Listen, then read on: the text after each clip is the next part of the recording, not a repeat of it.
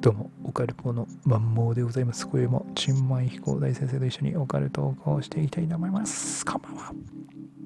どうもこんばんは、チンでございます。お久しぶりです。お久しぶり。どういう先先週ぶりですね。お久しぶりです。いやー、大変でしたよ。あ、なんかあったですかはあのーうちの上司がね、あ、はあ、上司っていうか役員の偉い常務がね、うん。あの久々に実家帰ったんだって。おう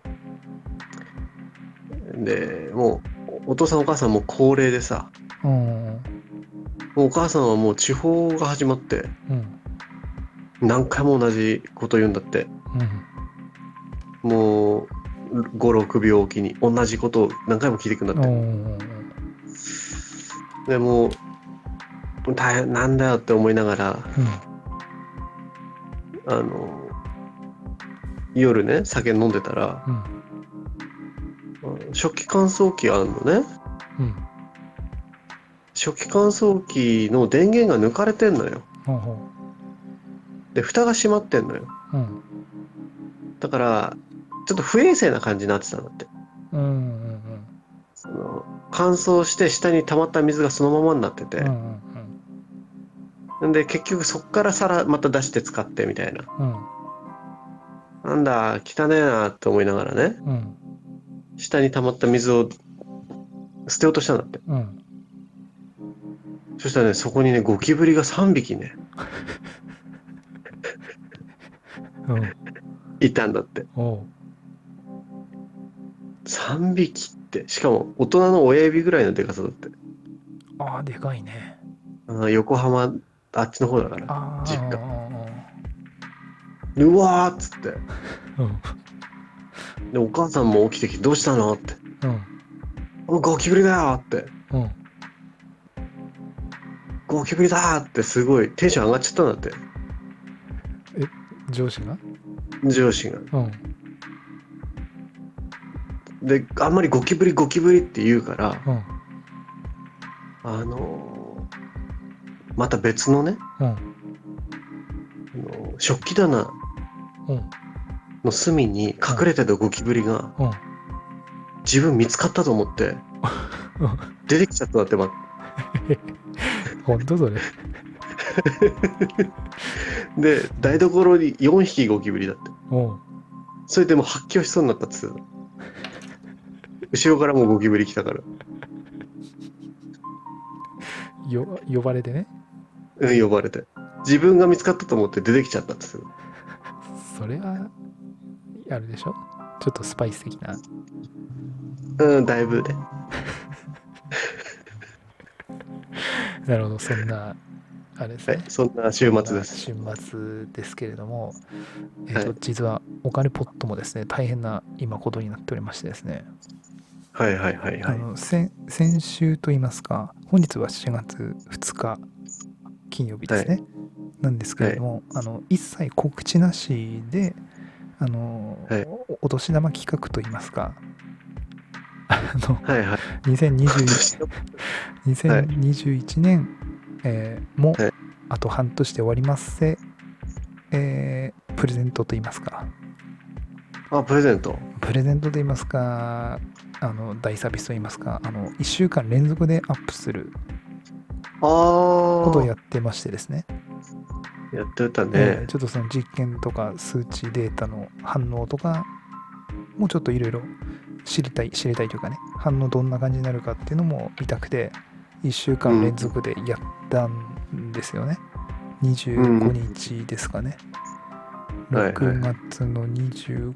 から始まったんですけどはいはいでまあと土曜日日曜日だから、えー、と7月の4日までですかはい日まで、えーずっと連投で毎日8時に夜の8時にアップされるとはいはいいうことをやったんですけどもやっぱその影響なのかお便りがガンガン届きましてですねおーすごいねいやビビってます今、すごいねえーもマジスカっていうこのもうねダッチンさんにも結構送ったじゃないですかそうだね。もうん何を送ったかもうわわけわかんなくなってきてですねいるんだね、やっぱり。えーいや本当ね嬉しい限りででその何でしょうどのようにしてねこれをご紹介するかとうん。いろいろ思ったんですが、もうとりあえずですね、うん読んでいこうと、そうね。えーとりあえず読もうと、そうだね。えーであとは読んでみて話がどうなるかはもう分かんないのであとお時間がいいところになったら区切ってという感じの、 えーラフな感じでちょっと進めていければなと、お便りスペシャえルーね。そうですねまさにお便りスペシャル、もうこの時点でさ、えあれ、俺読まれるんちゃうみたいな、ーえーああワクワクした人が5人いるってことね。 5人、えっと、そこだけもう言いますかね。え、もう言っちゃうのジュジュでいいんじゃない徐々にでいいですかね。なんか、うやっぱビビジネス関係の書類の書き方だとかを最初にね、もう結論から言っちゃうと、ポン と。っていうパターン。いややっぱこういのうジ、ュジュ、ジュジュ、徐々にですかね。ストーリーテリングでよろしいですか、そうだね。はい、じゃあまああれですかね一応その順番っていうわけじゃないですけどいただいた順番からというか、そうですね。ええそのそんな感じで進めていけばいいですかねとりあえずね。そうですねう。ん、ということでじゃあまずですねはい。早速一発目なんですが、えー今日ははいじゃあ、えっと1人2人3人、え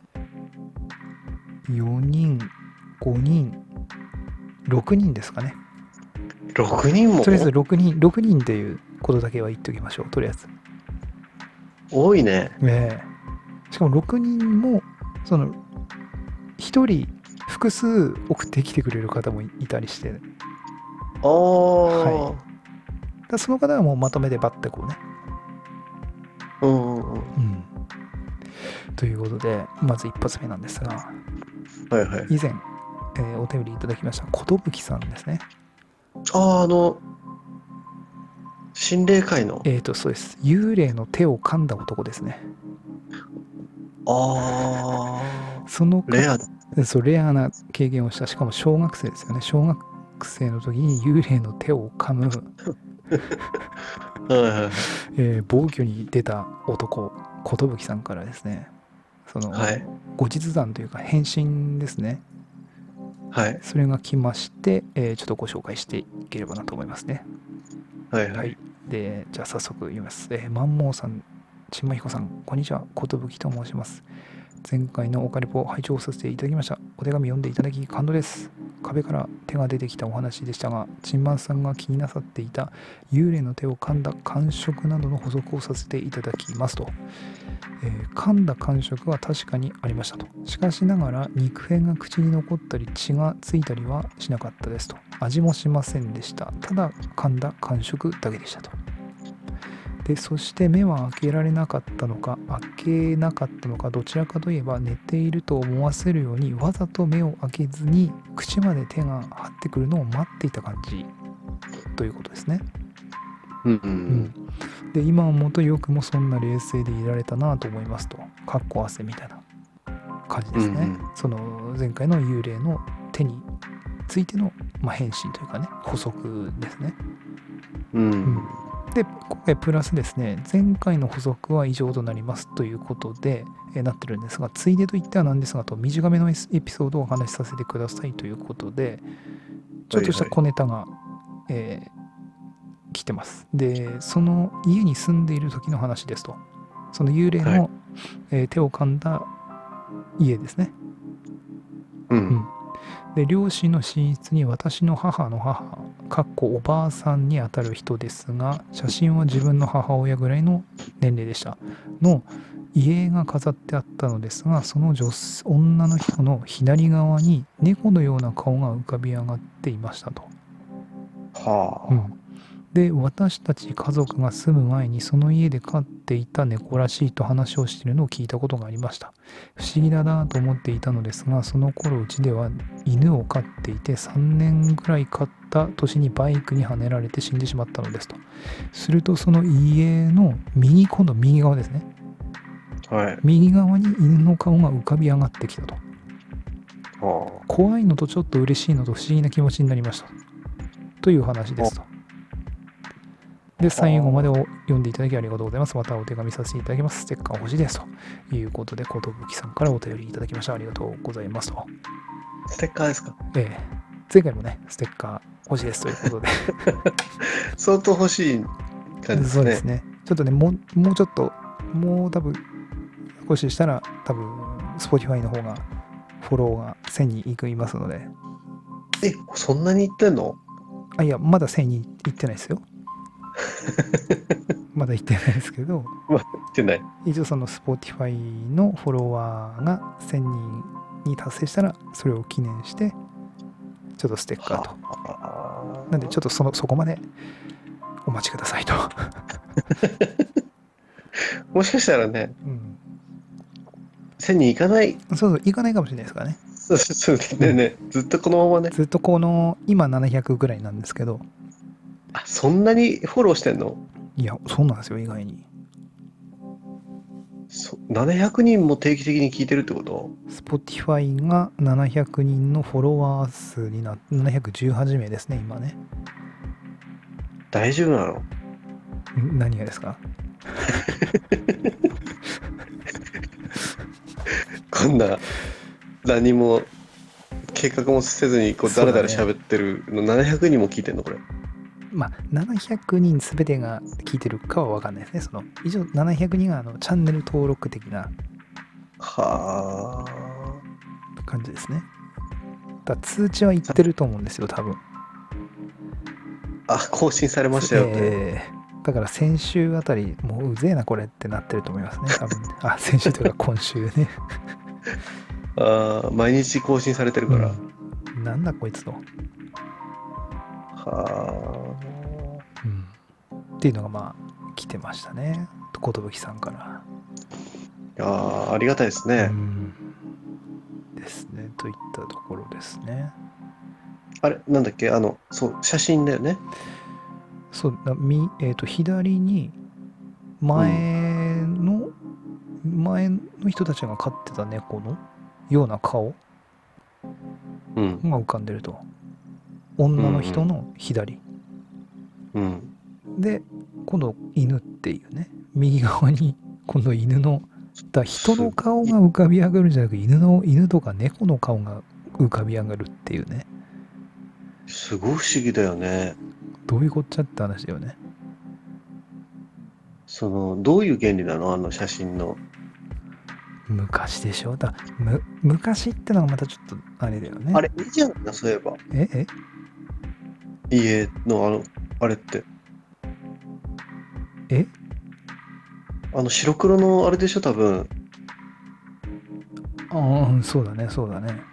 白黒のあのね黒いうん、着物みたいなの着て、うんバストアップのねうんうん上から上の写真写真みたいに見えるやつだよねうんあれ絵だよねえそうなのあれって写真じゃないのあれあれうちあれね写真じゃなくて絵だよ、えそれはその写真に似せた絵を描いてるってことそうそうそうあだってそうなサインこれも普通にあの描いた人ののそうなんだあでもあれなのかなその家によって違うのかなうちはあれだよなんかその生きてた頃にうんその旅行とか行った時のいい写真をもう自分ばあちゃんが生きてる時に自分がもう選んでてこれにしてなーそっうつそっうてそうそうそうそうその写真をその家家っつうかうんその今その寿さんが言ってるのは、うんお仏壇とかによくさ写真飾るでしょ、うん笑ってた写真うんうんあれとは別なのかなあのよくあの天井近いところにさ障子をかけるところにさあー昔の家あるよねご先祖さんのその、うんご先祖さんの写真うん、飾るじゃん何台か、あるねあれだと白黒じゃん白黒だねで、それだと絵だったりするんだよ。うち完全絵だもん。あ本当うん、だって、ばあちゃんの顔じゃねえよ、これとかって、死んですぐの時言ってたもん、俺、兄ちゃんとかと 。えだけど、今見たら、まあ、あまあ、そういう記憶になってくんだろうね。うーん絵っていうのは似顔絵ってことそ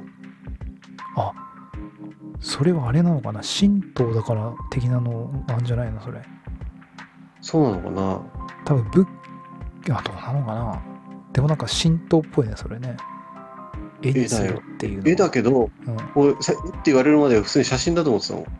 あじちゃっちゃい頃あ。結構リアルな絵ねそうするともう完全に写真、うーんめちゃくちゃうまいなと思う。そう考えるとあ。じゃあ劇画劇画タッチな、劇画劇画というかもう本当にもう、そのまま、うん、そう人の顔、うん写真みたいうな。ーんでもしゃ絵絵的な感じだよねもうサインあんだよね、左にう。んあ多分それは多分チンマン系のなんか代々のそういうのがあんのかもしれないですねそれね、かもね。うんあ、じゃあみんなのとかは普通に写真かもしれないってことかなそのイメージだったですね私はねカラーの人もいるっけあ今はカラーだね多分ねあー。だからそこをそういうのにだから昔だからねどういう家なのかちょっと分かんないけど、うん。多分絵だとしたらう、ん、絵が、絵の横にね、うん浮き上がってるものって紙の上に浮き上がったことになるじゃん。うん、そうなるとね、これ写真とはまた、写真の場合と絵の場合とまた話違ってくるよね。ちょっとそうだね写真と絵だともう全然根本違うもんねその現像のメカニズムっていうか、そうそうそう。ただ白い紙に顔を浮き上がるのと、うんバシャってやったね、あれにね。うんその瞬間を切り取ったものに映り込むのとね、うん、まあ不思議ですな。そうだねこれはしかもその猫に関してはその家で飼っていたその私たち家族が寿さん家族が住む前にその家で飼っていた猫らしいっていう話をしてるらしいんだよねだから関係ないっていうね不思議なんだね。関係ないのに現れるとでそめれっちゃ不を思議だ。うん、それを守るのか何なのか分かんないけど今度は飼ってた犬がその右隣に現れるとなんかそこ、なんかあれなのかな、その場所は。あいわくつき事故物件的なそういうのではなかったはずだよね確か言そっのて、たよね。うん、前のこあのお便りだと、うん、不思う議だね。ん、まあこれはねなんだまあね猫とか犬とか確かにね犬の幽霊って、犬はなんか聞くんだよねたまにねあ、犬聞く。なんか聞かないああいうペット系のあいなんかこのぬぬくもりじゃないけどもなんかこのあ、あねたまになんかペット系のその怖怖いけどいい話的なあ、ハートフル的ハードな。フル的な感じでちょっと聞いたりしますねそれねいるのかね、でも。うーんあ、でもなんか、志村動物園にね、うんいい霊の話聞くおばちゃんいたよね、外人の。そうだねインチキおばさんねあ、インチインチキなのね。うん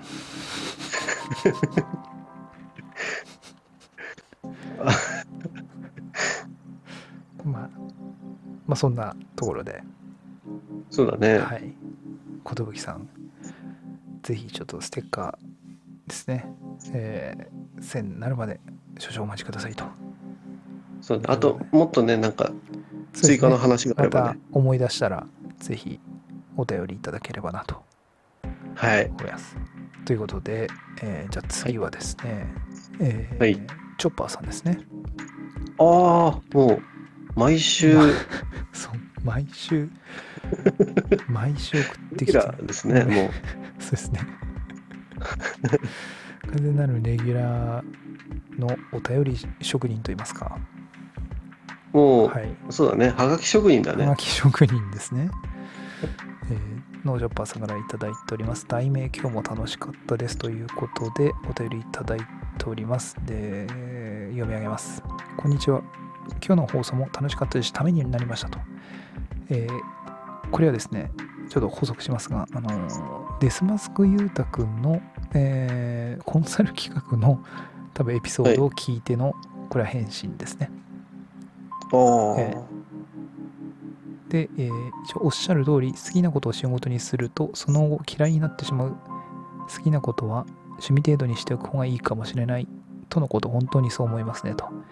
えーまた YouTube などで収益を求めるとだんだんと自分がやりたかったこととずれていくふむふむなるほどと思いましたと、えー5月25日放送回は生きていく上で非常に重要な回だと思いましたとなんと えっ、と、歯と、こう気づきの歯ですね。あ、だからオカルポットはどこにも媚びを売らない放送だから心地いいんだとも思いましたと。かっこ辻元、えー福島は犯罪者なんてのはここしか聞けませんと。かっこ笑い。別に、福島みずほは別に捕まってないでしょ、まそだう。そうですね。冤罪です。冤罪ですね。チョッパーさんがもう勝手に冤罪したので、これは、 これはあれですね。我々は関係ないですよね、これね。そう、そうですね。これチョッパーさんが賠償ですね。ばっていうとで、えー聞くたびに腹を抱えて笑ってしまいますと、えーこれからも収益を考えない方に触れた放送を楽しみにしています。それから、チンマン教は断じてお布施禁止とのこと、ますます続けていきたいと思いました。と、今日は水あはい、と今日は短めにしたいと思います。感想だけにしておきます。あ、最近、令和版の怖い話なんてのを聞いたのですが、自殺、かっこ自死をする人も最近は遺書ではなくて、えボイスメモなどに最後の言葉を残すことも多いようで、えーそこから亡くなった後そのボイスメモが変化するなどの会談があったりデジタルカメラに転写するなどの話も聞きましたが昭和からは考えが及ばないものもあるようですがそのあたりの話があればまた聞かせてくださいとそうそういつかライブ配信なども期待しておりますえー追伸、えー6月26日配信時にチンマン大先生がラーメン立ちとおっしゃっていましたが続いていますでしょうかかっこ笑いということでチョッパーさんからお便りいただいておりますあありがとうございますありがとうございます。いやラーメン、ーラーメンですねラーメン立ち今日はララーメン食ったんで毎す週食ってる。か今日も今日2つ食ったよ、担々麺、汁なしの。辛いの食うね辛い、辛いのはね、一昨日ペヤング、平日でも食ったねあ。食ってたねすげえ辛いから、あれ、マジ。あれ平日手出したらやばいでしょあなんかね、うちの奥さんがね、子供早く寝たから、うんなんかドラマとか見ながら、うんなんかちびちび食べようと思って、うんニヤニヤしてたから、うんああ、じゃあ俺も一口っつって、うんだから俺実質食ったの3口ぐらい。うんだからまあ、辛かったけどね。いやーあれはいやじゃあラーメン立ちはもう全然なってないということですねまずねしてない。全然してない。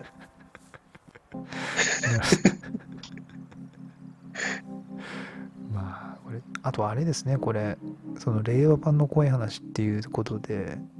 そのはいはいデジタル系なことに関する、まあ、会談とかですか、ああ、現代ならではの。うんならではの的なところだよねはいはそのチョッパーさんからの、まあ、リリクエストっていうんですかねこれね話があればお聞かせくださいと、まい。うんうんあ、この辺はちょっとちょっとおいおいあれですかねネタといいますかうん。ちょっと仕入れてうね。ん、あとライブ配信みたいなねこれライブも配信できるよね。そうだねだこれもなんかあの何でしょう島さんに先ほどちょっと話しましたがちょっとそのオカルポット2021年後期、えー企画会議的なねああ、いいね。のをちょっと開ければなと思いましてですね、これ、あの、ライブ配信っていうのは、えーこれ、これできんのこの、ポッドキャストとか、そういうのでで。きますできますあのー YouTube でできますよライブ配信はああ、だってこれ、結局さ、これ喋ってんのって一切カットしないでそのまま流してるでしょ。まああのなんでしょうたまにさそのものすごいマイクのさバズバズバズとかなったりするじゃん俺ああ、ああ、ああいうのとかもうこれはちょっとさすがになんつうの例えば寝てる時にバズバズっととかなったらちょっとさああ。お聞き苦しい部分は、そうそうそうそういうとことかもうなんでしょうねものすごい無音とかさああ、ああ、あララグ上の無音とかあ、うん。あのもう明らかにちょっとなんつうのへあの そういうスペースというかねそういったところだけは切ってるさすがにこれはあここはさすがにちょっといらんでしょっていうあ、はいはい。ただほぼほぼノーカットやねってことはいつも生放送でもいけるってことだよね。まあそれもありだよねいつも生放送に いつも朝まで生テレビっていうねいけるねう。んそうそうそれもまあありっちゃありだよねですあのうんなんだっけ、えーっと、あ YouTube ってことは、ええもう、おなんつうの、感想とか聞きながら、えー、とたちょっと私もまだその詳しく調べてないしやったことないんで分かんないですけど多分ですねそのチャット欄があるんですよねそのそれ見ながらさ、なんか答えたりしてるそようね。そうそうでみ見てる人はそのチャットでそのか書きますでそれ見ながら俺らはああはいはいはいみたいなそのなんでしょうややり取りというかねうん、それがまあポッドキャストにはないそのライブのなんでしょうねそのだ醍醐味なんでしょうね多分ねうんうんうんうんうんなんで俺とチンマンさんがこの話してるここの中にチャット欄が入ってきてうんだから2対リスナーさんって感じになる感じだよねあこれって一緒の場所にいた方がいいのあいや別にいいんじゃないですかこのオンラインでも全然ああ。あ、じゃあもうあれじゃん。あ、あれ禁止だからね、あれ。何がですかあの、投げ銭みたいな。スパチャですねうん、チンマン教は禁止だから。禁止ですからねスパでうんでも、その多分スパチャ禁止ってできんのかなおちょ多分スパチャ自体も多分多分ですよチャンネル登録者数1000人とかいかないと多分ダメだと思います多分できない。なんで、チャン普通にできないです。チャンネル登録者数150人ぐらいでできない。できないですね。多分、スパチャ機能は使えないんじゃないですかね、多分。あうん。あ、あれだった。いらぬ心配だったい。らぬ心配ですね。あーじゃあなんか、できそうだね。そうだ、ライブはちょっと試してみるの、これありですね。ただ、その、懸念してるのがですね、うん。ライブやりますと。うん。で、これ誰も来ないっていう。いいんじゃないなるほどね。それもいいと。ただうんチャットがね、何も動かないで、俺とチンマさんがただ話してて、あれこれいつもの収録と同じじゃないっていう。おーあのーただ、なんだろう。悲しいこと書かれたりしたらもそうそうそう。 その懸念もありますよ。リアルタイムですから、ブロックとか、まあ、できるけど、リアムリアルタイムでの誹謗中傷が聞きますからね。う悲しいよね。悲しいね。あともっと懸念はさ、ええその開始時間がさ、うん。あのー本人たちも分かんないっていうさ、そのそうだね。普通予告すんじゃん、何時から、そうだね。事前に。えそれがないからえ。さ、集まってくる術もないよね、ま、そうもだう聞ね。きたい人が。やってっかどうかわかんないっていうそさ。その、たまたま通知来てっていう感じでしょうね、多分ね。偶然うん。そうですね。だからこの、でもライブはね、ちょっと、あおおもろいっていうか、その、あれですね、挑挑戦っていうわけでもないですけども、うん。ありですね、これはね。そうだね。うん、だここもそうですしまああとはあれですねそのやっぱ怖い話のこの階段っていうのもあったんですけどその私ツイッターで先日ちょっとあの思いついたやつをただつぶやいたんですけどその階段買い取り企画っていうね、ああ、言ってたね。ええであれ買い500円でと思う1000円ぐらいまでならいいかなみたいなちょっと思ってるんですよねはえ。何件ぐらいいや例えばですがこう50件来たとする、しますよねうん。 5万円ですよ5万円だ5万ね。円ですよね、あのー安くないですか5万円だって5万円で50の体験談を、しかもあれですからね私あのツイッター Twitter で書いたのはあくまで対話形式ですよこのこういう感じもうゲストみたいなことね。えっ、と、そうです。チンマさん混ぜて話してもいいですし、普通に私とその、何でしょう、体イン験。タビュそうそう、インタビュー系。そうーそみうたいな。そうです。そうなんです。そのああ、それをちょっと流して。そう。それをまああ普通にこの、まあ、おはあ相手からお話ししてもらいますね。こういう、いや、こういうことあって、みたいな。うん。で、いや、マジっすかみたいな。え、これどんな感じでしたみたいな、このいろいろ、まあ質問っていうかね。うんうんして、まあ、ああ、いやー、ありがとうございました、みたいな、その、そそういう、で、一応その、買い取ってるんで、私が。うん。あくまでその、ポッドキャストとか、YouTube とか、いわゆる著作権的なものは、こっちに帰属させてくださいと。ああ、はあ、はってなった時に、まあ、500円で、ああ、1話1000円で50人分の体験談を買い取ったとしても、5万円、うん5万円ですよね。あ。うんうん。ってなった時にその まあビジネス観点の話になるけどもじゃあ5万円で50の階段を買い取るって普通になんか費用対効果的なところを見る 見るというか考えるとあれなんかうん全然安いんじゃねえと思うんですよね。ほうほうほうほう。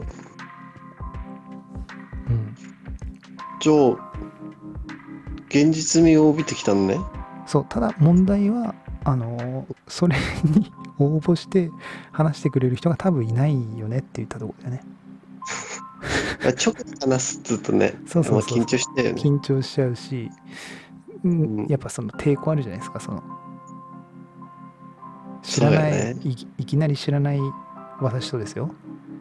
うん。いくらオンラインで顔出ししないって言ってたとしてもは話すってさやっぱなかなうんかハードルなんだよね、絶対そうね。うんなんでまあ集まっかどうかは分かんないですけどもただそのやっぱ個人的になんでしょうね最近やっぱ怪談ブームでいろんなね人たちが怪談話をやってると思うんですけども今、ブーム来てんの結構来てる、まあ、き最近なのかなちょっと前からかないろんな人たちうん怪談話してるじゃないですか、全然わかんない。あわかんないなんかやっぱ怪談が盛り上がってんだよねあのビンタルオニーヤンのあれもありあ、夏だからってことまあその時期的なのもあるしうん。オカルト業界の中でもやっぱ怖い話というか怪談が今来てるね UFO とか古代文明とかじゃなくて怪談がこうオカルトの中の中でもやっぱ今伸び伸びまくりみたいな、へえ。なんだけどもうん。個人的にですねその怪談師さんたちが話す怪談ってそのリアルも多分あると思うんですけどうん。なんか魅力を感じないっていうとちょっと語弊あります がそのうんっていうところなんですよねその魅力感じるのは俺あくまでその一般ピーポーの体験談なんですよねなんかわかりますあーそこその違いっていうかその素人ものってことでしょ。そうそう企画 AV じゃなくやっぱ素人もののやつの方がそのそそるとかあるじゃないですかそういう現実に、現実っぽいというか。そうそこになんか真相がその詰まってるというかうん。だ私求めてるのはその怖い話を求めてないですよ別にうん。オチとか本当のなんつうの不思議な話とかさ本当のリアルなその友達から聞いたそういう怖い話とか不思議な話ってう結構オチなかったりすんじゃん、そうね。えみたいなえどうなったのみたいないやんそれは何もあと何もないとかさうん。そういうので別に全然いいんですよねそうだよね。大抵そんなもんだようね。んだなんかそういうのを俺はすごい聞きたいというか集めたいんだよねでやっぱこのオンライン化が今ねコロナ禍の影響でみいろんな人がオンラインに対してうん。抵抗なくなってきてますからこれはその日本全国のいろんなね地域に地方とかねうん。うん。お人たちのそのリアルなところうん。を集めたいよねっていうその欲求が今駆られてますよねだそれでそのふとなんか思いついたんですよねあこれ500円ぐらいで話してくんないかなとかね、まあでも言言ってくれんじゃないうん、で決済方法もさ昔ならさ、なん、そんなに、えーネットバンクで振り込んでとかなんかだったけど今もう PayPay ペイペイとかあるじゃないですか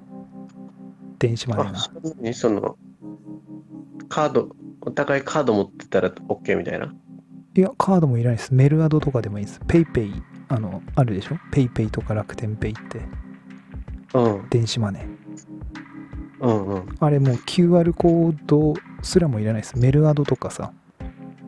何それは何どうやって使うのペイペイ使ったことない。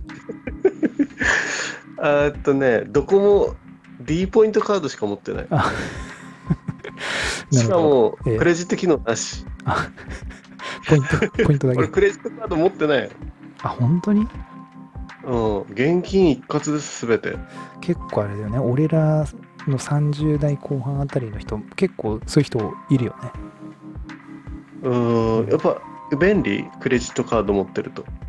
便利、俺は便利だね。その俺、現金逆にもうほぼ使わないですね。仕事上、そっちの方が便利みたいな。あ、それもだし、あと買い物で基本財布持ってかないですね。あ、もうカードでピコってやって、うん、そうそうそうそう。で、もう銀行から引かれるみたいそな。うそうそう。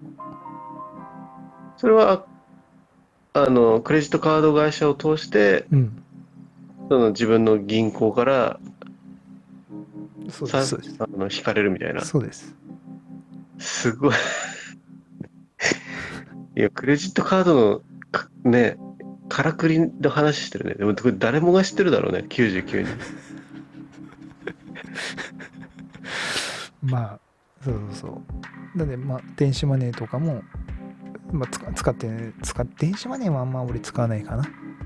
ペイペイの時は、あの、ものすごいポイントとかがもうがっつりついたんだ、あの時は。うん。うん。あの時は使った、使ってたけど。そう、ただそのペイペイとか、あとアマゾンのギフトとかね、いろいろその、最近送金方法がもう非常に楽になってきてるんで、うーんまあちょっとしたなんつうタバコ代とかね、ちょっとうんいいビール1本2本買えるぐらいの、まあ、500円とか、まあ、1000円とかだったらさうん。ビール1本缶500缶1本のちょっとしたつまみぐらいは買えるでしょ、そうだうね。んぐらいのやつで、まあ、話してくれたら非常に嬉しいなとはあ。それが50で 5, 5万で 100, 100本だとしても10万ですからうん。 100本のコンテンツ10万で何でしょう、まあ、作れるしで俺自身も聞けるってなるとうこんれは非常にお得だなって思っちゃうんですよね。なるほどね。うんそうなんですっていう って言ったところでのあのつぶやきだったんですよね。ううんん、だからそこら辺とかねまあちょっとどうなるか分かんないですけど、うん、はい、そこら辺もちょっと考えてましたね。あれこれチョッパーさんのお便りだっけそうです ね。企画会議になりましたね、これ。いや ねそうだねそうですね。というたところですかね。はいはいええなんでちょっとその現代版のあれですね、階段あたりの情報がちょっと入ったら、あそうだこれを聞いてる人もそうだね。もし、ねそうですね。リスナーの皆様も、もしなんか、携帯で撮った写真の、あれなんかでも、ちまさんあったんじゃなかったでしたっけあれ何が、なんかその、写真、携帯に撮ってた写真が、なんか、この、人が、んなんだっけ最初はあ草原だったけど、どんどん家が、家が建ってっていう。主任だだっってけあれスマホじゃない時代だよあれ携帯だっけ携帯の写真ガラケーだよね。ガラケーで撮った写真が、うん茶の間のふなんかしん誰が来てるのか分かんないけど団らん風景を撮った写真の中にうん。テレビが映り込んでてテレビの画面がはいはいはい。でその中がどんどん変わっていったっていうんで、あ、ガラケーですね。スマホじゃなくて。そあうもう本当に草原だったとこに家が建ち始めたっつってたねまあそれもでもちょっと似てるような感じでね。さっき のねうん。まあ、それもすごい話だよね。まあ、そんな感じのが、もしリスナーの皆様であったら、そうだね文章でも全然構いませんので、お便りでもね教えてもらってもいいよねそうですね。全然全然お便りで構いませんので、うんよろしくお願いしますということで、えー、チョバさん、いつもありがとうございますと。はい、ありがとうございます。はい。じゃあ次はですね、はいはい。えーニューカマーですね。ニューカマニューカマーです。えークラッシャーさんですね。ー。おー。から、えーお便り届いております。えー早速読み上げますね。えーはいはいじめまして、えー感想文書くの死ぬほど苦手なのですが、聞きました。面白かったです。だけ毎回メッセージしても大丈夫でしょうかと。もっと評 価、もっと評価されてほしいです。面白いです。チャンネル説明欄を見ますと、80年代アイドルの心構えがあるとのことですが、それは蓮舫のことでしょうかそうでなくともアイドルの話をぜひ聞きたいです。あ、お便りとして読まなくて結構です。自己満なので好きにしてください。感想を送りますね。っていうのがまず一発目で届いております。はい はい。これ、あ一応あクのおクラ女性女性の方、クラッシャーさんですかうん。多分女多分女性の方だと思います。なんか、ちょ、あれだよね、その、蓮舫とかってなんか、うん。 ちょ、かっこいいよね。その、名前が蓮ね、舫のことですかみたいな、その、うん。呼び捨てかっこいいよね。そうだね。 蓮舫のことでしょうかそうでなくともアイドルの話をぜひ聞きたいですと。で、クラシャーさんから3ついただいてまして、まずこれが第1話目ですね。三つ えすごいね。えちょっと3つ一気にいきますで行きましょいう、行きまますしょう。か、えーで2通目がですね「こんにちはクラッシャーですカワウソ会楽器会公ん不公開非会聞きました相変わらず面白かったです大量配信とても嬉しいですガッキーのタコ黄金比気になりますね。ガッキーが中学生向け雑誌のモデルの時から見ていますが、当時から美人な子、綺麗な子は他にもたくさんいましたが、ガッキーがダントツトップの人気でしたよ。私服でもお父さんの服を着るパパカジ、えーパパカジュアルを推していて正直おしゃれではなかったと思いますがそれでも本当に群を抜いて人気でしたと女性の内写真が一部の男性から支持されるように楽器の顔にも何かあるのでしょうねところで話は変わりますが最近職場の上司が森塩を始めたと言っていました、えー特に身近に不幸があったとか嫌な感じがするとそういうことは全くないらしいのですが例には悪いのとん例には悪いのといいのがいて家に森塩を置いておけば悪い例はそこを通れないらしい結界のような役割だと言っていました私は実際効果があるかないかには全く興味がないのですが良い例悪い例というのが気になりましたそれって上司にとって不都合なものを悪いと言っているだけで例には罪はないのかもしれないのにと思いますと考えてみてくださいもし自分がいつも通っている道をあなたは汚いん汚いから通らないでくださいと言われるようなものではないのでしょうかとそれってすごく悲しい気がしますとということで、えー例の気持ちになってみたスペシャル的な企画はどうでしょうかと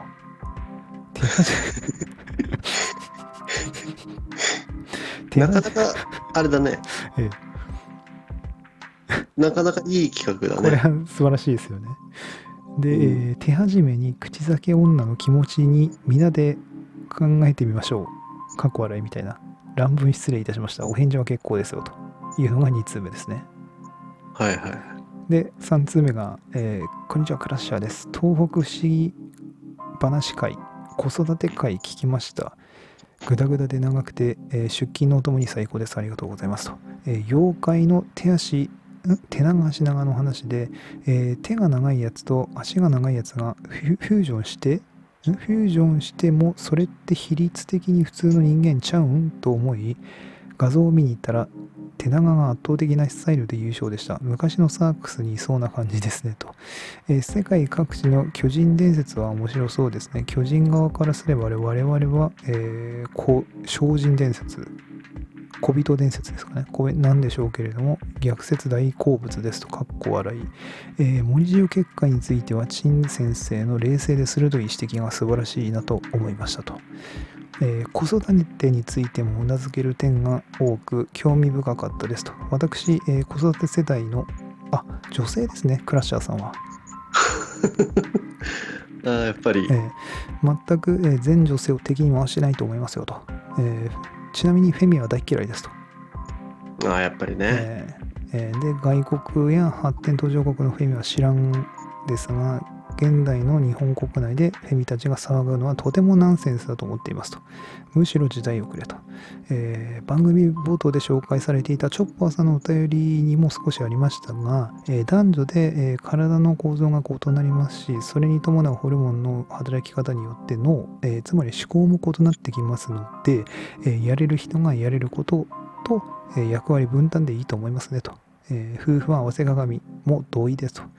えー自分はこんなクソ旦那しか捕まえられなかったって大声で言っているようなものだよと、えー友人らのインスタストーリーを見ながらいつも心で毒つ毒づくのが日常ですかっこ笑い、えー乱文失礼いたしました考えなしの乱文なのでお返事は結構ですよということで3通クラッシャーさんからいただいておりますありがとうございますああ、すごいね。すごいですねあれ、2通目のさ、えー上司森塩始めました。始めましただか。そうですね。らちょっと それ、あれ、おかしいね。そうだね。どうやら、上この、えーとクラッシャーさんの上司の論理ですと、うん、は悪い例だけは通れないと。あはあはいい例は 森上しても通っちゃうらしいですね。あ。その悪い例ってなんだろうね。うん、だわ悪い定義がそもそもわからないよね。何をもって悪いのかっていう。あとその、始めましたってちょっと面白いね。そうだね。 やっぱ冷やし中華の時があの時期になっていますから。やっ ぱ森上始めましたみたいな。始めるっていうのはちょっと表現がうん。まあすごい面白かった。多分ドクターコパあたりの本をね立ち読みしてその森城いいんちゃうんだったんじゃないですかね多分ねあ、風水、風水的なとこじゃないですか多 分風水、あーあ、もう全部嘘だからね、あれね。まあそうですね残念ながらうん、そうだよね。 まあいい例悪い例のそもそも何がいいのか悪いのかが多分多う分んこれをね、多分上司に言ったらブチギレられると思いますからああ。これな何がいいんですかどうどういったのが悪い例なんですかとか言ったら多う分ブチギレられるでしょこれ、何だお前みたい な悪い例は悪い例に決まったんだろお前って聖徳太子、それ。 なりませんこれ聖徳太子田なる原、ね。田原クラッシャーと聖徳太子 の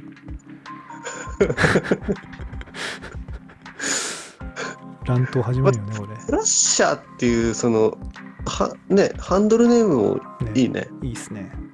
女性だったんだね。 女性ですじゃん、クラッシャーさんは。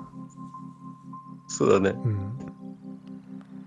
そうなんですよ。まあ、あとはあれですね。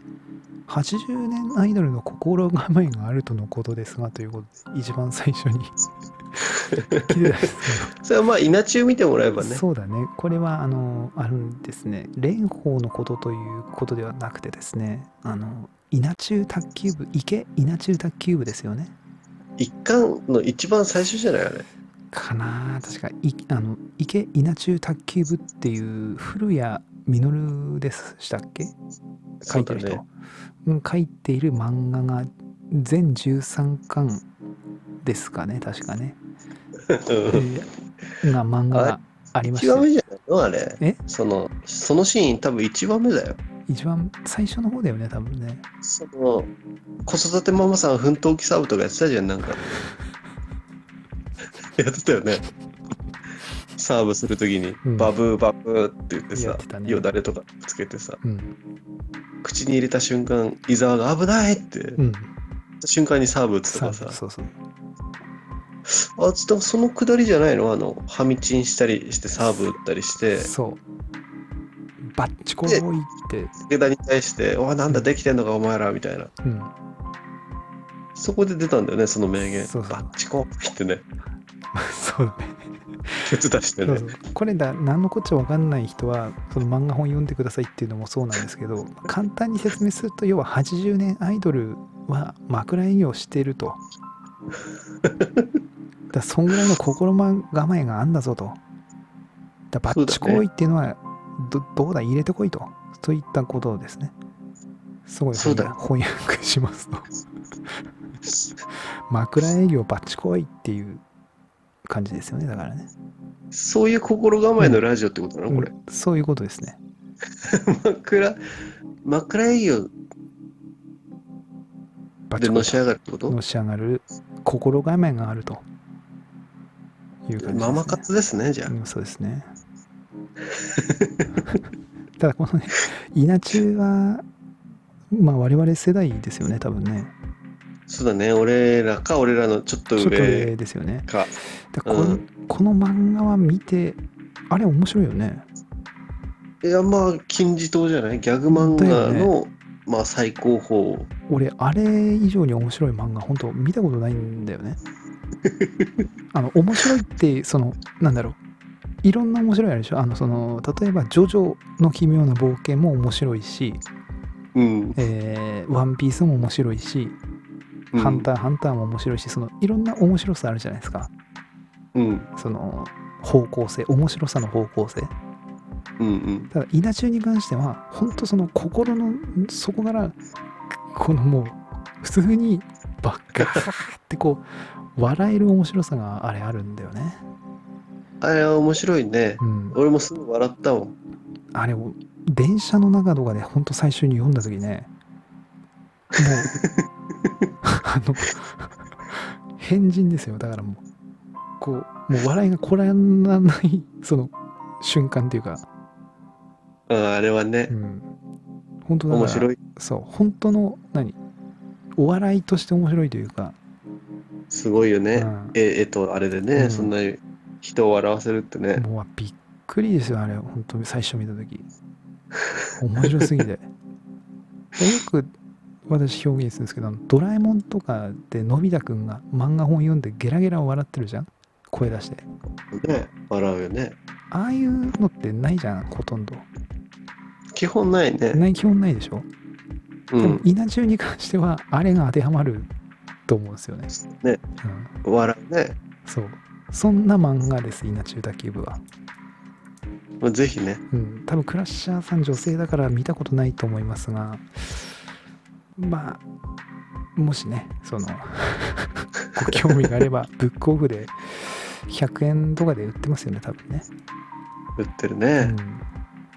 まあ、ぜひ1300円で全巻揃えていただければなと、そうだね。ね、思いますね。はい。まあ、そんなところでしょうかね。ああとフェミ、フェミユですね。フェミもなんか大嫌いとあまあね、あの辺はもう、あのね、左翼だからね、全う員。ん。と女性はね、やっぱ女性がねっていうか、やっぱ普通の女性はそうなんでしょうね。まあ女性の敵は女性、うんだよ。うん。じ自ら女性の生き方をこう生きづらくしてるよね、あの人たちは。うん。自分らの主張するために。うん。だからまあ、おんの女の人からしても何言ってんのって思ってんじゃないですなか。ってんだよね、多分ね。多分大多数食がう、つぐの人とか。ほぼ、多分クラッシャーさんの意見が日本国民のジェン女性のほぼほぼ平均的な意見なのかなって、すごい思いますよね。うん、そまあよっぽど、なんか、まあ、モテてたらそういう思考にならないと思うんだよね。うん。男性に対して。うん。だからね、よよっぽどなんだろうね。モテない女性ってことですかそうすると。騒いであるんのまは。ちょっとあんまこういうこと言うとまたねあの人間性を疑われてしまうんだけど 陳万彦というねね人間性を疑う発言になってしまうんですけえど、ねでもみんなそういうのをそのなんだろう星保身に走ってさえうん。そういうの言わないようにしてるじゃんうん、そうだね。そうだよね嫌われたくないからそうねだね。みんな嫌われたくないですよ、それは。だからそういう真実というかさうん。図星の部分を避けるじゃうんん。だからあえて言うけどうん。モテてたら多分ねそうなってない要は、まあ、ブスの戯事ということいや、すそよこねまでは俺言ってない。 え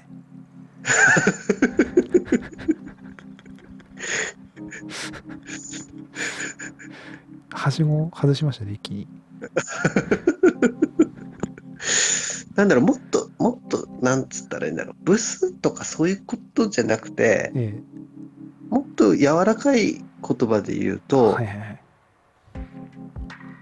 多分ね、うん。その、言ったことがない。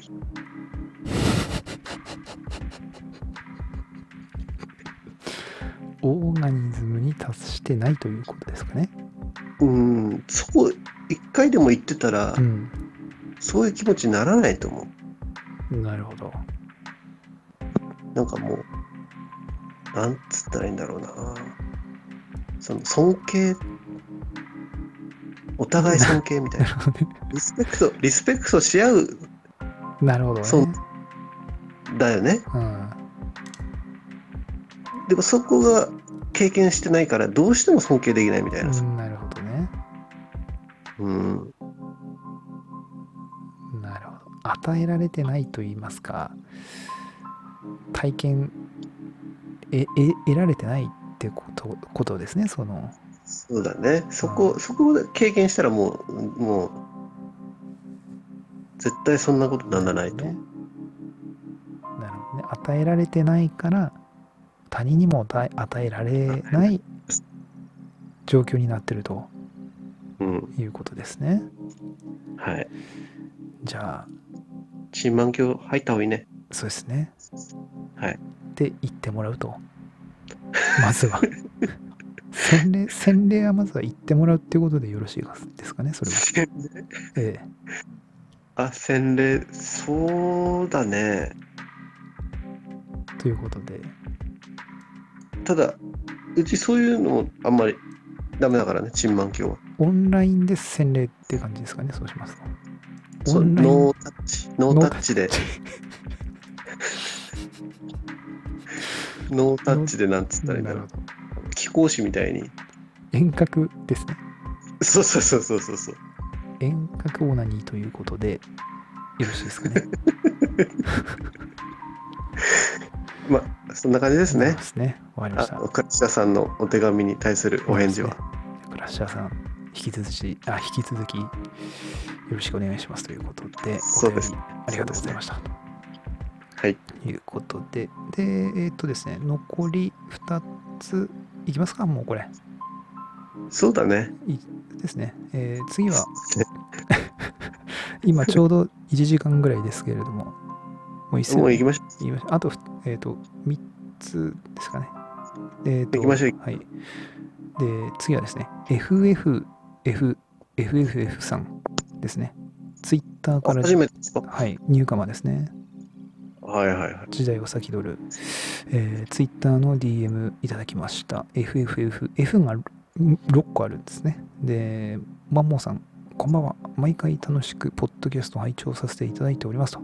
えーネットを見ていたところ、えーキャンピングカー株式会社は、同社が運営する行き先提案メディア、車の旅ナビに、えー旅ナビにて、えー日本の危険な心霊スポット100選を発表したというネットニュースがありましたと。もし、ポッドキャストでお時間がありましたら、お二人の心霊スポットに関する思い出や、あそこは本当にやばいといったお話をお伺いできれば幸いです。えー過去マンモさんは以前のポッドキャストで心霊スポットに行くことを否定なさっていたような記憶がありますが、えー、点々点と、えー追って記事へのリンクをお送りいたしますのでご覧いただけますと幸いですということで、えー日本の近県な心霊スポット100選の URL がこう貼られているっていった DM がですね、はあはあ、えー FFF さんにいただきました。ありがとうございますと。ありがとうございますね。はい。で、これ確かですね、あの、心霊スポットに関しては、どこかの回で、ちょ喋っっとた話し記憶があってね、うん、話したんですよね。えっ、と、確かですね。確か、いつだっけかな。なんか、なんかのところの終盤で、なんかあのー大学時代のねうん。なんかのエピソードでですね、あそこも行ったねあそこも行ったねみたいなどうなんのエピソードだったっけな。あ、あれじゃないですか。東北地方の怖い話のあー終盤で、確か、その、俺らもありましたよねみたいな感じで、確か話してたと思いますよ。確か。あれつい最近つい最近ですね。あれ東北地方の怖い話って昨日ぐらいにアップされたやつえーっと、東北地方の怖い話は6月29日にアップされてますね。ですあねじゃあもうそこで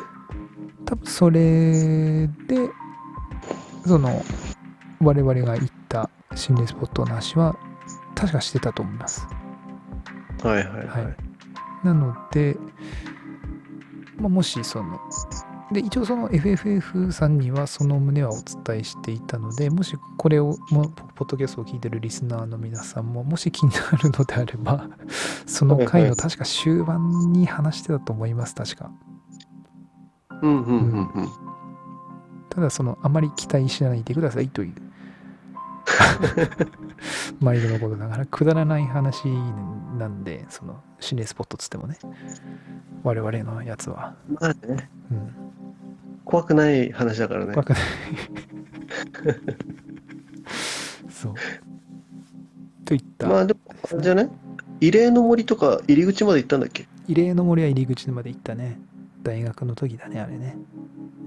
ケンジワールド行ってケンチワールド止まったんだっけケンジワールド行って泊まっ止まったんだで帰りじゃないですか確か行ったの行ったっケンていチワうールかドのホテルに泊まったんだっけそうそうそうケンジワールドのと併設してあるホテルに泊ま泊まりましたよ、ああうん一切の記憶がないんだけどその泊まっている時の俺も全くないプールで遊んだ記憶はあるの、波確のかにねプールで。そうだね。ただ、何を食ったとか、どんなうん部屋だったとか、なんか枕投げした記憶はあるね。あれ、茶屋、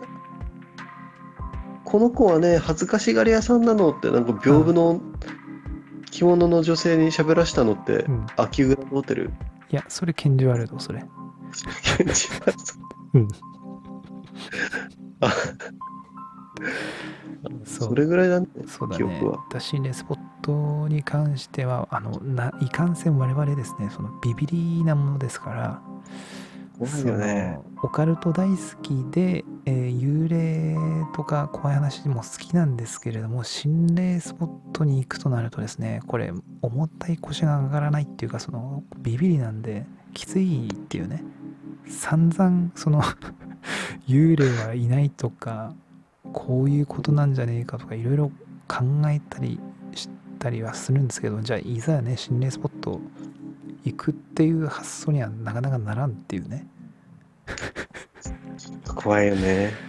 いや、怖い。万一、万一、本間も来た時の、絶望との、その絶望 と、多分さ、幽霊はさ、うん、現れないと思うんだよね。うん、ただ、音だよね。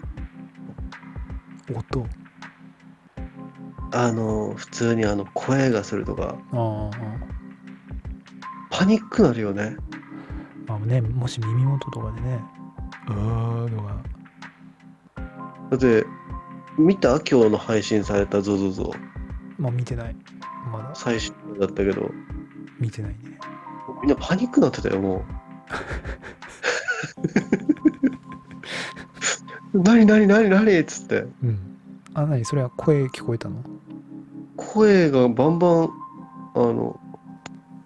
ロシア村だっけロシア村ロシア村後半うん。あとなんかもうパチーンって近くでなってみんなうわーってなんかのけぞったりしてたよなんか長尾くんが喋ってる時がなんかにああ。だから EMAX さん的な感じだね、それね、多分ね。あー EMAX さんとかも普通に扉目の前でギーバターンってしまったりするからすごいようねそういうの見た時にもう無理でしょ、無理無理っていうかうわーってなるよね、なるよね、うん、無理だよねだからいいけないよねそうそうなんでちょっとねなかなかただそのやっぱりなんか最近 EMAX さんの私見てるからかわかんないですけどうんなんかそういう怖いっていうものよりなんかその科学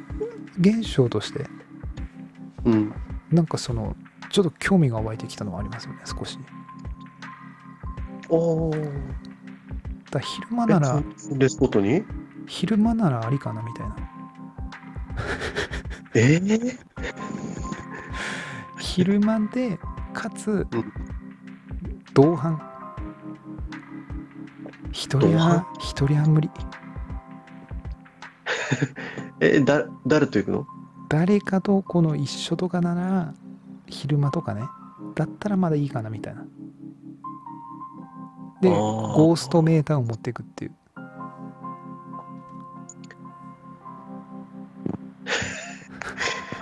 えそうカメラで撮りながらそうそうそう日中ならまだギリギリ大丈夫かなっていう日中ならねうんただああいうなんかあの異例の森とかなんかそっち系はきついあー異例でお参りに行くならまだいいんだけどなんかそのなんつうのちょっとバカにした感じはちそょうっとそうそうその心霊探索で行くってなるとその自分のその多分気持ちの持ちようなんでしょうけどうんうーんなんかそこに関してはなんかその心霊云々とかじゃなくてなんかねい遺族っていうかさその何なんか複雑な心境になっちゃうよねそこはねうん、うん、まああれじゃない建物がいいんじゃねうんうんうんねうんそのバイオハザード的なさあそう ねそうそうそう扉をね開けてどんどん進んでいってそうそうそうそうそうそうそでも廃墟マニアの人とか結構うそうだねだからなんかそういうのならいいかなって感じはしますねねで人と会ったりしてそっちの方怖いよねまあ確かにね。うん、といったところですね。なのでちょっと心霊スポット、我々の心霊スポットだけはほぼないんですが、ただそう怖いねね怖い話とかそういうのはもう興味津々丸なんで、まあいろいろ攻めていければなと。そうだねはい。といったところですかね。FFFFFF さんについてはですね。そんな感じですかね、とりあえずは。そうだね ええではまあ、引き続きまたお便りのお待ちしておりますと。はといいったところで、で、次、タコさんですね。はいタコさんタコさんもニューカマーですね。おーえーはじめまして、タコと申しますと。えー1月頃より拝聴させていただいておりますと。はあはあ結構長いですね。もう半年。で、私は2011年、えー10月より震災瓦礫処理の工事で初めて宮城県に訪れ、地元の女性と知り合い、そのまま宮城で暮らすようになり、今に至ります。だみ宮城県民の方ですね。タコさん。いらっしゃったんだね そうだね。宮城にね宮城にいらっしゃったんでガッキーの結婚ですが違和感というか何か引っかかりますなぜ入籍がまだなのか、えー同居もしていないそうですと、えー星野源のあそこをガッキーが加えているところが想像できませんと私は近いうちに破なんか局 随分随分あれですね直接的な表現をなされますねはい今少し私あオブラートに包みましたけどもあえー それでもまだそうですああえー私は近いうちに破局すると見ておりますが、えー、点々点と。で、えーあちょっと話飛びまして、えーようやくでありますが、プリデスティネーションを見ることができました。何とも不思議な感じで面白かったですと。で、ところで、えー米国防総省の、えー UFO 報告書をどう思われますか、えーなぜ今、今更というか、一体真実は何なんでしょうかまた話は変わりますが、沖縄の民話でゴリラの女房という話をご存知でしょうか話の内容もさることながらなぜゴリラなの、えー不思議なお話ですではこれからも放送を楽しみにしております、えーでもう一通が届いてて、えー変態といえばということで、えー小学生の時近所の公園で起きた覗き事件があります、えー当時推薦ではなく組取り式でありましたその便装に浸かり下から女子便所を、うん女子便所を覗くという事件がありましたと 小学あうん、小学生ながらなんかすごいなと思った記憶がありますと、えーかっこ確か胸あたりまで便に使ってたとのことですとで、えーアナルアナルへのそう異物挿入は自らの意思で入れた際保険適用されないそうですと 尻餅をついた勢いで乾電池が入ってしまうなんて、えーどんな状況でしょうかといったことでタコさんからお便りいただいておりますありがとうございますとはあありがとうございます宮城県民の方ですねタコさんははあはあはあはあはあなんかいろいろありましたね多く えーガッキーのことと、あと、プリデスネーション映画と、あと UFO ですね、最い近つか言っの。たんだっけそうプリデスティネーションってこれ多分ね、俺がね、まだね、ポッドキャストで、一人語りでやっていた時に紹介した映画のやつだ ね。初期の頃だね。ああじゃあもうそう一人語りもう全てもうん。う聞いていいただいてるとただいいうてるんでしょうね。ありがたいですね。でプリデスネーションはね、ほんとね、面白いからね、あれは。誰出てんのあー俳優うん ショーン・コネリー的なショーンコネリー出てんの出てないよ。 わかんない。ジョディ・ジョディ・フォスター的なでも、出てんち違う違う。出てない、出てない。 ああなんかあのあれだねその下から覗いてるっていう、その、ああそうだね変態のあの変態のエピソードもあったじゃないですかうんうん。チカチーロとかフああ。ィッシュさんとかのやつねうんうん。それを聞いたそ後れをの、聞いた後のお便りもタコさんから来ててそれが変態のこれですねああ。組みいや取り式うんこの中によくね、あーまあ相当よねで、病気になるよね。少しでも口に入っちゃったら。なるだろうね、絶対ねう。ん、そしてだって胸あたりまで便に使ってるって相当よ、気持ち悪いね。うん、もうだから頭いっちゃってんだろうね多分ねうん。これはだかそうらもうすごいよな、そのトイレの、トイレをさ、うん覗くっていうのはさ、うん俺は理解できないんだけど、うんその排便シーン、うんみそうなんじゃない多分なんででそそこで多分その性的興奮を覚えるんじゃないですかねそれはその人たちは俺もここに関してはちょっと全く理解はできない ですねえ、自分が排便してる時もちょっと興奮してるってこと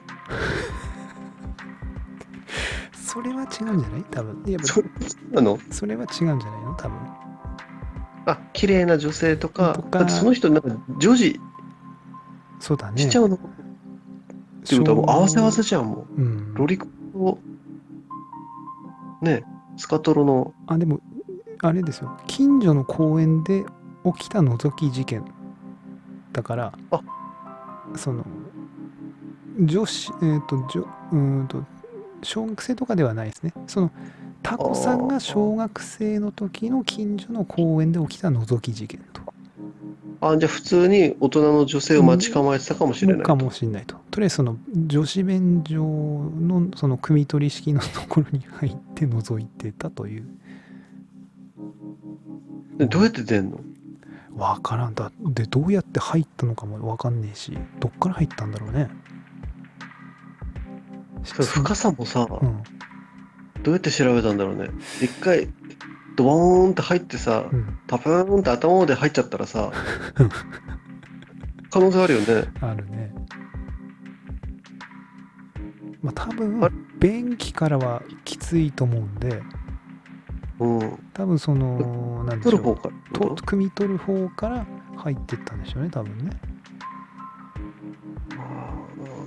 ーまあ相当だよね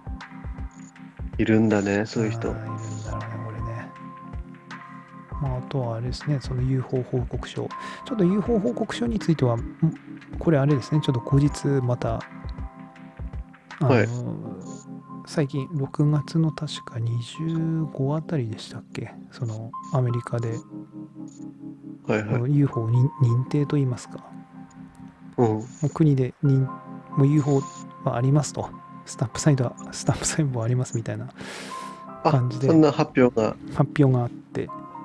そのオカルト界隈でちょっと今盛り上がってたんですが、ままあ、特段その何でしょう宇宙人いますとかそういう感じのではなくてやうんっぱ何かしらそういうう不思議な飛行体というかエネルギー体うんが飛んでる飛んでますってことはその認認定というか認めた感じでしたね。アメリカがうん、へえ何かは分からんけれどもとで物というかエネルギー体的な感じの表現でしたねなんか私もまだざっくりとしか調べてないですけどうーんでそれについてはちょっとまた後日少しこれちょっと深深掘りまではいかないけどちょっといろいろ調べてからですねこれはねそうだねうんあとあれですかねなんですかねこのゴリラ女房っていうそれ沖縄民話沖縄の民話があるらしいですよゴリラ女房っていうゴリラ女房うん不思議ねうんゴリラ女房っていう民話だってゴリラってあれでしょユーマだったんでしょちょっと前までゴリラそうじゃないあのもうそんなのいねえよみたいなだよねそれが民話としてしかも沖縄でそういうのがあるっていうあじゃあゴリラが発見される前かかららかもわかんないそそっからの民話かもわかんないよねもしかするとねあ不思議だねうん、そそれだとちょっと不思議だよね。ちょっとその話の内容も伝わることながらなぜゴリラなの不思議なお話ですというそうだね見話があるみたいです。これちょっと調べそうだね、これもちょっと調べてからだね。調べてからご紹介あするんだったねそうだ ね。ちょっとミスった、ミスった感がありますが。まごあ愛 でもまあそこはねそうですね、いつものご愛嬌ということで。くだりだよねえーといったところですかね。はいうん。タコさん、ありがとうございます。また引き続きお便りお待ちしておりますと。そうだねちょっとかなりハイレベルなうん。ねお便りだったねそうだね。なかな調か、べならないというねそうですね。ということで、じゃあ、まあ、ラストですね。はいラスト。えっ、と、一応そのツイッターの DM いただいて、えー、つづりさんって言うんでしょうかね、多分ね。はいうん、で一応 DM でのちょっと、まあ、ややり取りといいますかつづりさはんいからですね、その実はその何度もループしてこえのえポッドキャストを聞いていただいてるみたいで、えループしてってえ何度も何回も聞いていただいてるみたいで大丈夫大丈夫ですかその貴重なお時間をですねでトークテーマは、まあ、もちろんなんですけれどもラジオの長さであったりとか声のトーンも好きですとこれからもよろしくお願いしますみたいな形でですねラジ1時間半ぐらいじゃん最近そうだね。だ意外に結構長いのも、皆さん、だから、なんかやっぱ、ポッドキャストのリスナーさんは、やっぱ、ラジオ感覚、あとはやっぱ、なんとなく聞いてると、通勤とか、なんか作業 BGM 的な感じで、あイヤホンしてイヤホンして、通下乗っ勤、てそうだあとね。つかつかつか歩ってる時とかう、ん、オガルポット聞いてるってことそうだね。はああと料理しながらとかとか何か作業しながらとかこうただそのななんですかねやっぱりそのラジオ番組ってそんな役割じゃないですか、ながら聞きというかねそのなんか流れてるみたいなうんだそういう使用目的というかね、うんううんん、で利用されてる方がやっぱ結構いんのかなっていうだからその長時間になってもあまりその抵抗がないというかうんうんうんうんなんかそんな感じがすごいしてですね、YouTube とはやっぱまた違うなっていうか、なんかそういう感じがしてますね。そうだねうん、YouTube はやっぱこの見見るじゃないですか。うん見るってことはそのそこにいて見ないといけないんで、うんで、見てたら人間って大体他のことできないでしょ。そうね女性はそのなんかドラマ見ながら、何、もう一つの作業できっけど、マルチに。男ってあんまできないじゃん、それ。そうねこの見るなら見るでなっちゃうから。うんなんかやっぱ長くてもやっぱねで長くてねこうもう途中でもうこいつダメだなんてなったらもうそこでピッ て停止押せばいいだけですから、そうねといった感じですねいや鈴井さんありがとうございますと、ありがとうございまえすーいうことで一応今回ですね、えー2021年の、えー前期ですねはい前期の1週間連続ポッドキャスト配信、えー企画時にいただいたお便りを今回全部一気に一挙公開ということで、いやすごいねですねいやーすごい何気にも1時間半ぐらいですね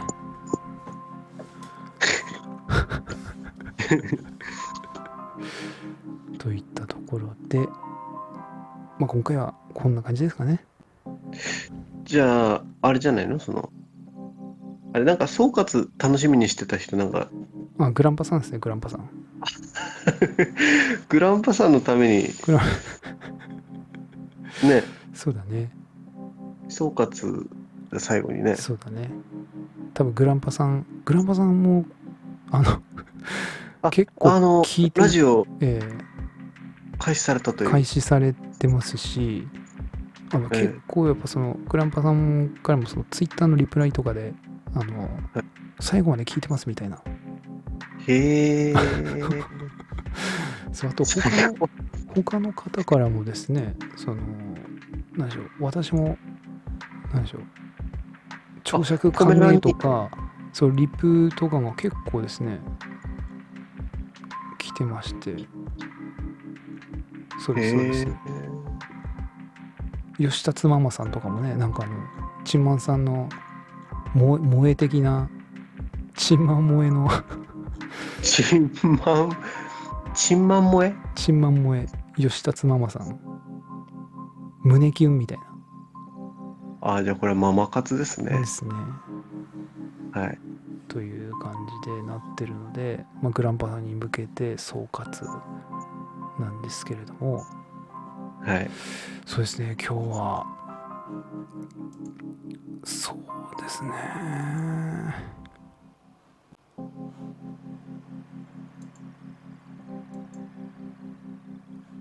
アバター始めましたって言った感じですね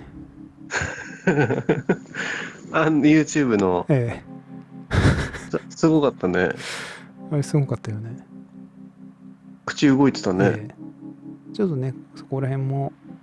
こ今回というかその実験的で始めてねどうなるかやっていこうかなとやうんうんうんうんっぱ全ては実験ですとだからそうですじゃあ後期はあれをちょっと実験でやっていこうかなとはいはいはいはいいったところですねちょっとニュースとか読んでどういう反応が来るのかと、ああうん、ですねポッドキャストはポッドキャストでやりつつもはいはいいわゆる単品でのニューストレンドに乗った情報を発信した時の反応ですよね。ああオカルポットはその、まあ、トレンドとかをそういうのはあんま気にしないんでその、まあ、お便りですと か逆行してる感いじやでしょ逆行してるじゃないですか。これ逆行しないで、その日々のうー話題になってるニュースに乗っかった場合どうなんねんとあ言ったところの、まあ、データ集めといいますか。あいいねうんただね、まあ、顔出しとかするのもめんどくさいんで、あの、イラストのやつでちょっとやってみると。そうだねえーといったところが、まあ、本日の総括ですね。あだから宣伝だったねそうだね。総括という名の宣伝といったことで、本日のポッドキャストは終了させていただければなと思います。それではまた次回のポッドキャストでお会いいたしましょう。バイバイ。バイチャ